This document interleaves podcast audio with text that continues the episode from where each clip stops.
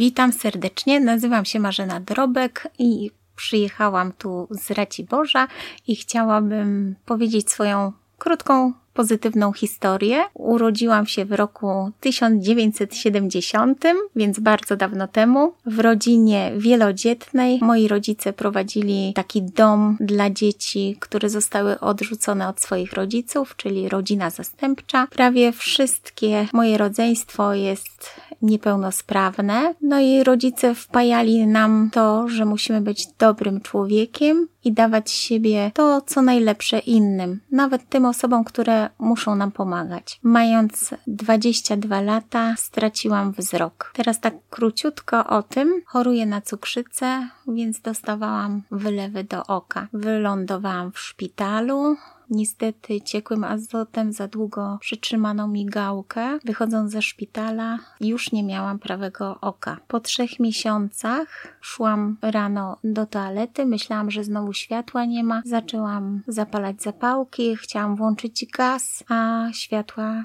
nie widziałam, a parzyło. Wtedy taki strach ogarnął mnie. Jejku, na drugie oko też nie widzę. I pierwsza myśl, jak ja będę się malować? No, jestem kobietą, więc, więc takie rzeczy mnie ogarnęły. Ale przez to że wierzę w Boga, wiara w Niego, modlitwa, wsparcie, które dostałam wtedy, na tamten czas, wsparcie duchowe, dużo mi dało, żeby zorganizować sobie szybciutko życie, bo nie było to proste, żeby się przyznać nawet rodzinie, że nie widzę, że straciłam wzrok. Bałam się, jak oni będą się zamartwiać. Poćwiczyłam sobie na moich sąsiadach, których bardzo szanuję. Poszłam do nich, powiedziałam, że nie widzę. Parę rzeczy pokazałam, pokazałam im oczy, bo też nie wiedziałam, jak migałki latają. Biedni sąsiedzi się popłakali. Starałam się ich pocieszyć. Jak wróciłam do mieszkania, cały jeden dzień po prostu mm, ćwiczyłam to, w jakiej sytuacji się znalazłam, jak muszę sobie z tym poradzić. I tak jak już wcześniej wspominałam, modlitwa do Stwórcy i poukładanie wszystkich rzeczy. Od, począwszy od mebli, po kuchnię. Tak w skrócie powiem, że to była moja taka ostatnia wypalcowana i pierwsza wtedy kawa. Bardzo lubiłam kawę z gruntu z cukrem, więc tą kawę nasypywałam palcem, strzepywałam jakby. Uczyłam się, żeby donieść kawę do kubka, później cukier. Od tamtej pory, a nie widzę już 29 lat, nie słodzę kawy z obawy, żeby ten cukier po drodze się nie wysypał. Gdy straciłam wzrok, to był czwartek rano. Piątek poprosiłam mojego przyjaciela, żeby zawiózł mnie do okulisty, żeby sprawdzić, co jest grane i troszkę bolało, więc wstydziłam się mu powiedzieć, że nie widzę, więc powiedziałam, że troszkę słabo się czuję, bo nie było mi w tym momencie dobrze. Sprowadził mnie ze schodów, wiedział, że już nie mam jednego oka. Zawiózł mnie do okulisty, no i tam się okazało, że nie widzę i pan doktor powiedział, że muszę jechać do szpitala. To był piątek, a w sobotę miałam randkę życia. Miałam z moim chłopakiem powiedzieć naszym rodzicom, że jednak będziemy sobie razem planować przyszłość. No i jak wróciłam do domu, znowu przygotowywania do szpitala, jeszcze pewne rzeczy w domu trzeba było ogarnąć, żeby się nauczyć, żeby, żeby tak meble poustawiać, żebym w coś nie wchodziła. Myślę, że, że w miarę możliwości swoich opanowałam cały ten system domowy. No, najgorsze były takie posolenie, popieprzenie, po, podanie y, potraw, ale mówię, z czasem dam radę, przecież jeszcze jestem młoda. No i na drugi dzień rano, to była sobota, mój chłopak wtedy przyjechał, ja siedziała, siedziałam na wersalce, kazałam mu zalać kawę, powiedziałam, że ma zalać tylko mi pół, że już piłam. On mówi, jak to piłaś beze mnie? No i nim zalał kawę, mój przyjaciel, ten, co mnie wiózł do lekarza, był w tym momencie u moich rodziców i moja mamusia płakała, bo lekarz, kolega powiedział jej, że straciłam wzrok. Ja nie miałam odwagi tyle, żeby powiedzieć o tym rodzicom. No i przyleciał, spakowana jesteś. Oczywiście zrobił mi małą awanturę o to, że nie powiedziałam, że go okłamałam, jak wtedy szliśmy. Wszystko się tak szybciutko działo, że wylądowałam w aucie. Arek otworzył okno, a ten mój chłopak stał i mówi: Mam cię odwiedzić w szpitalu? Ja powiedziałam, że nie wiem. No i do tej pory już tyle lat. Nie widzieliśmy się od tamtej pory, ani nie słyszeliśmy. Może to dla niektórych się wyda brutalne, ale ja wiem, że to było dla naszego dobra. Nie tylko dla jego, ale dla mnie samej. Ja pewne sprawy musiałam nauczyć się sama, nie chciałam litości i też na początku nie umiałam prosić o pomoc. Później czas się tak potoczył, że dzięki moim współwyznawcom, wierze i temu, że się mi chciało, bo przecież byłam młoda, to się wtedy więcej chce. Chciałam udowodnić sobie i innym, że nie będę, nie będę wrzodem, że dam radę z niektórymi sprawami. I tak się zaczęło moje życie osoby niewidomej. Bardzo dużo mi dały kursy dla niewidomych, wyjazdy z niewidomymi, szkolenia. Nauczyłam się wiele, wiele praktycznych rzeczy i mam nadzieję, że jak mam spotkania z osobami niewidomymi, z dziećmi, starszymi, że chociaż troszkę iskierki w życiu im daję i żeby wiedzieli, że pomimo tego, co nas dosięga, to można żyć. Każdy musi się starać, aby dawać siebie to, co najlepsze i tak, aby inni odbierali mnie, że nie jestem uciążliwa. Wiadomo, że muszę dużo rzeczy prosić o pomoc, ale z perspektywy tych lat nauczyłam się prosić, nie wstydzę się już i myślę, że to jest z korzyścią dla mnie i dla tych osób, które mną się opiekują. Są cudowni, że ze mną wytrzymują. Bardzo jestem wdzięczna i chciałabym wszystkim, którzy są w takiej sytuacji, że coś im się stanie, żeby się zastanowili, jak można z tego wybrnąć, nie poddawać się, bo życie jest piękne, chociaż czasem uciążliwe. Ja też czasami płaczę, nawet wyję, ale wiem, że jeśli się skupiamy tylko na sobie i tego, co nie możemy, to nie dojdziemy nigdzie. Może być klatka stop. Może być klatka stop. Po tej krótkiej przerwie mam kilka pytań ode mnie i od studentów. Jak przystosowane jest Pani mieszkanie? Czy może Pani polecić jakieś rozwiązania na start dla niewidomych? Myślę, że tak. Rodzice uczyli nas, że mamy mieć porządek wszędzie.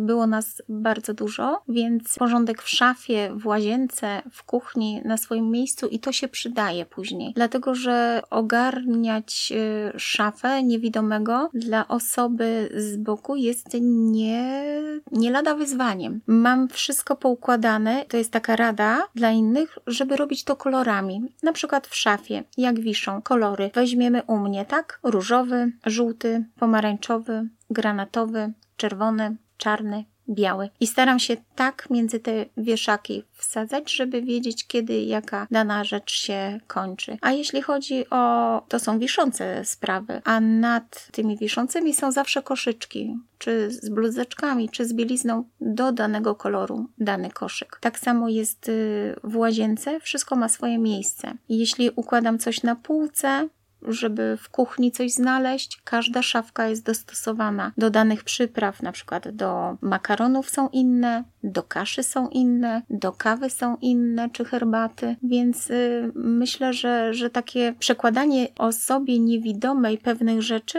może tak y, wyprowadzić z takiej równowagi na chwilę, nim to nie znajdzie, ale warto o tym pamiętać. Czy ma Pani jakieś specjalne elementy ubioru, które ułatwiają Pani poruszanie się po mieście? Słyszałem, że kapelusze bywają bardzo pomocne, bo ostrzegają przed słupami. Nie, nie mam. Nie mam takich elementów. Lubię buty na obcasach i do tych butów dostosowuję swój strój. A przez to, że sama nie chodzę, bo bym musiała chodzić na płasko. Zawsze idę z przewodnikiem i jest mi wygodniej. Mogę wyglądać wtedy elegancko, nie na sportowo. W takim razie, kiedy najczęściej pożycza Pani wzrok od znajomych? Wtedy, kiedy muszę wybrać sobie jakieś ubranie albo coś ładnie zapachnie. To wtedy wypożyczam sobie oczy, pytam się, czy ktoś przeszedł, co tu jest, co pachnie. No i chyba jak jestem na wycieczce, to tak, tak, żeby opisała dana osoba, co widzi, jak wygląda morze, mm, łąki, nawet droga, jak jest piękna po drodze, co mijamy. Czy nadal chodzi Pani do kina? Przed pandemią tak. Jak wygląda proces oglądania filmu? Nie lubię komedii, bo tam y, wszystko jest pokazane i często koleżanki musiały mi mówić, wiesz, teraz się skrzywił albo zrobił taki ruch. Nie, nie, nie. Tak, nie. Ale tak, to wsłuchuje się. Jaki gatunek był Pani ulubionym? Kryminalne. W takim razie, jak istotne jest dla Pani słuchowisko? Bardzo. Dobre słuchowisko to jest, to jest super rzecz. Naprawdę. To pełna jestem uznania dla osób, które to przygotowują, bo w słuchowisku jest jakby na tacy pokazane wszystko, co się wokół dzieje. Można się wczuć w to. Czy niewidomy nie byłby najlepszym twórcą słuchowisk? Myślę, że y, mogłyby, ale też by były bardzo y, dobrymi y, jakby odbiorcami, żeby to porównać albo coś dopowiedzieć, co by można było zmienić. Aktualny świat to krótkie, wiralowe filmy, TikToki, memy i gify. Czy jako niewidomi czujecie tą zmianę pędu życia wśród waszych znajomych? Ma pani jakieś przemyślenia? Wydaje mi się, że nie tracicie tyle samowolnego czasu w internecie, a może się mylę. Może wypowiem się za siebie. Nie tracę na to czasu. E, rozumiem, że Młodzi ludzie teraz cały czas żyją z telefonem od rana do wieczora. Dużo poświęcają się ekranowi. Wszystkie te, te, te urządzenia czy, czy filmiki pomagają żyć, bo mi też, ale nie jestem uzależniona od tego, ale widać to, widać to w młodym społeczeństwie, że to bierze górą. Zapominają czasem młodzi o komunikacji międzyludzkiej bez telefonu. Czy jest to prawdą, że będąc niewidomym, mimowolnie musi pani nadążać za nowinkami technologicznymi? Myślę, że muszę, ale obawiam się tego. Sprzęt jest bardzo w mojej sytuacji e, potrzebny, myślę, że każdemu niepełnosprawnemu, ale jeśli chodzi o dziedzinę komputerów i takich rzeczy, to dla mnie to jest taka bariera. Wolę pracować rękoma. Skąd bierze się ta bariera? Może z tej niewiedzy? Nie, lubię pracować rękoma. Lubię masować, a nie klikać. Czy jest Pani w stanie wyczuć, gdy ktoś Pani nie słucha, bawi się telefonem? Wspominała Pani historię, gdy ludzie nie słuchali Pani wykładu. Tak, któregoś z moich takich e, lekcji, któregoś dnia dwie panie bardzo, bardzo nudziły się na moich zajęciach. Nie umiałam ich zainteresować. Dopiero w czasie przerwy dowiedziałam się, że cały czas e, są w komórce. Ja rozumiem, że ktoś czeka na ważny SMS, na ważny telefon, że, że potrzebuje tego, ale to warto by było tak normalnie, jak osobę widzącą uprzedzić, że coś takiego może się dziać. Ja też tak robię, bo jak czekam. I mm, powiedziałam, że to jest troszeczkę nie fair, skoro ja przyszłam i produkuje się, a te osoby mnie tak, można powiedzieć, lekceważą. Zadaję sobie wtedy takie pytanie najpierw sama do siebie, a później na głośno to mówię, czy osobie z osobą widzącą też by tak postąpiły. Myślę, że, że młodzi ludzie tak, ale już kobiety, które są no troszeczkę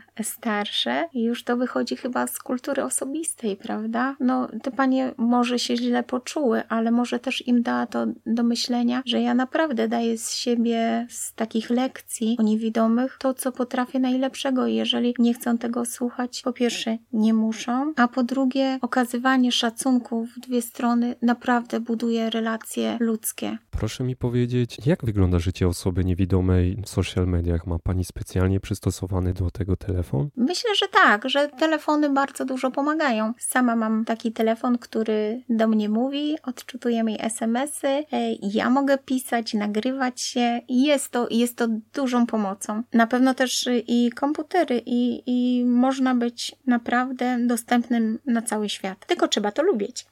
A jak wygląda w takim razie sprawa dobierania się w pary? Woli pani, żeby partner był widzący, czy nie robi pani to różnicy? I czy brała pani kiedyś udział w speed datingu dla niewidzących? Nie, nie brałam, ale no co ja mogę powiedzieć? Miałam męża widzącego. Jestem teraz po rozwodzie i na razie się nad tym nie zastanawiam, żeby utworzyć znowu jakiś związek, ale myślę, że to przyjdzie kiedyś, jak na każdego. Czy dźwięk rysuje w pani wyobraźni jakiś kontur czy kształt? Dźwięk może być yy, taki bólowy, bardziej w kształty i kontury zapach. Zapach pobudza moją wyobraźnię bardzo. Dźwięk yy, bardziej jest dla mnie, chociaż jest czasem bardzo przerażający, to zależy, ale muzyka poważna mnie uspokaja. W takim razie, jaki dźwięk panią przeraża? Na wysokich tonach albo takie regularne. Może, może przyrównam to do kapania wody. Kap, kap, kap, kap. Nie miała pani problemu z przyzwyczajeniem się do tego, że słuch jest bardziej wrażliwy na dźwięk? Nie, nie, nie, nie. Skąd u pani uwielbienie do krokodyli? Nie skąd się to bierze, ale ta siła, ta moc, ten pysk, te piękne zęby takie jest uroczy. Zapamiętała pani jego dotyk? Jeszcze nie, ale mam to obiecane. Kiedyś bardzo chciałam, jeszcze jak widziałam, chciałam bardzo jechać na wyspę Dżerbę. Tam jest hodowla krokodyli. I to chyba z telewizji. I jeszcze bardzo, bardzo dawno temu spodobał mi się program. Kiedyś był taki teleranek. Młodzi ludzie nie wiedzą o co chodzi, ale tam było o zwierzętach i no, było to coś pięknego. Taki wielki, piękny krokodyl. Czy doznała pani synestezji? Dźwięki kojarzą się pani z jakimiś konkretnymi kolorami? Raczej nie. Zapachy. Zapachy. To to jest to. Skoro obraz tworzy się w mózgu, a oko jest transmiterem informacji, to czy zdarzyło się pani dostrzec coś, czego nie było? Czasami osoby niewidome widzą światła, których nie ma w rzeczywistości. No to odkolejenie się siatkówki. To wtedy, jak się odkleja siatkówka, to światło tam mryga tak w oku, czy przelatuje przez oko, ale tak nie. Ale powiem y, panu, że czasami jest tak, mózg jest taki niezbadany do końca, że mam przed y, oczyma obrazy z przeszłości i pamiętam dobrze znaczek. Kiedyś zbierałam znaczki i on mi często się pojawia jakby, no, w obrazie. Jest to ciekawe, no. Jaki był pani ostatni sen? Że ścinali moje kwiaty, skrzydło kwiata. Nawet dzisiaj rano przyjeżdżając tutaj zrobiłam zdjęcie, żeby czasem mi tego nikt nie ruszał, bo jest taki piękny. Ma siedem już białych kwiatów. W takim razie jak wygląda proces robienia zdjęć? Na wyczucie po prostu. Wyciągam rękę, dotykam kwiatka, odsuwam się, zrobię kilka zdjęć i później przesyłam to do danej osoby i ona mówi tu krzywo, tu źle, tu za daleko, tu poruszyłaś. I z pięciu wyjdzie jeden.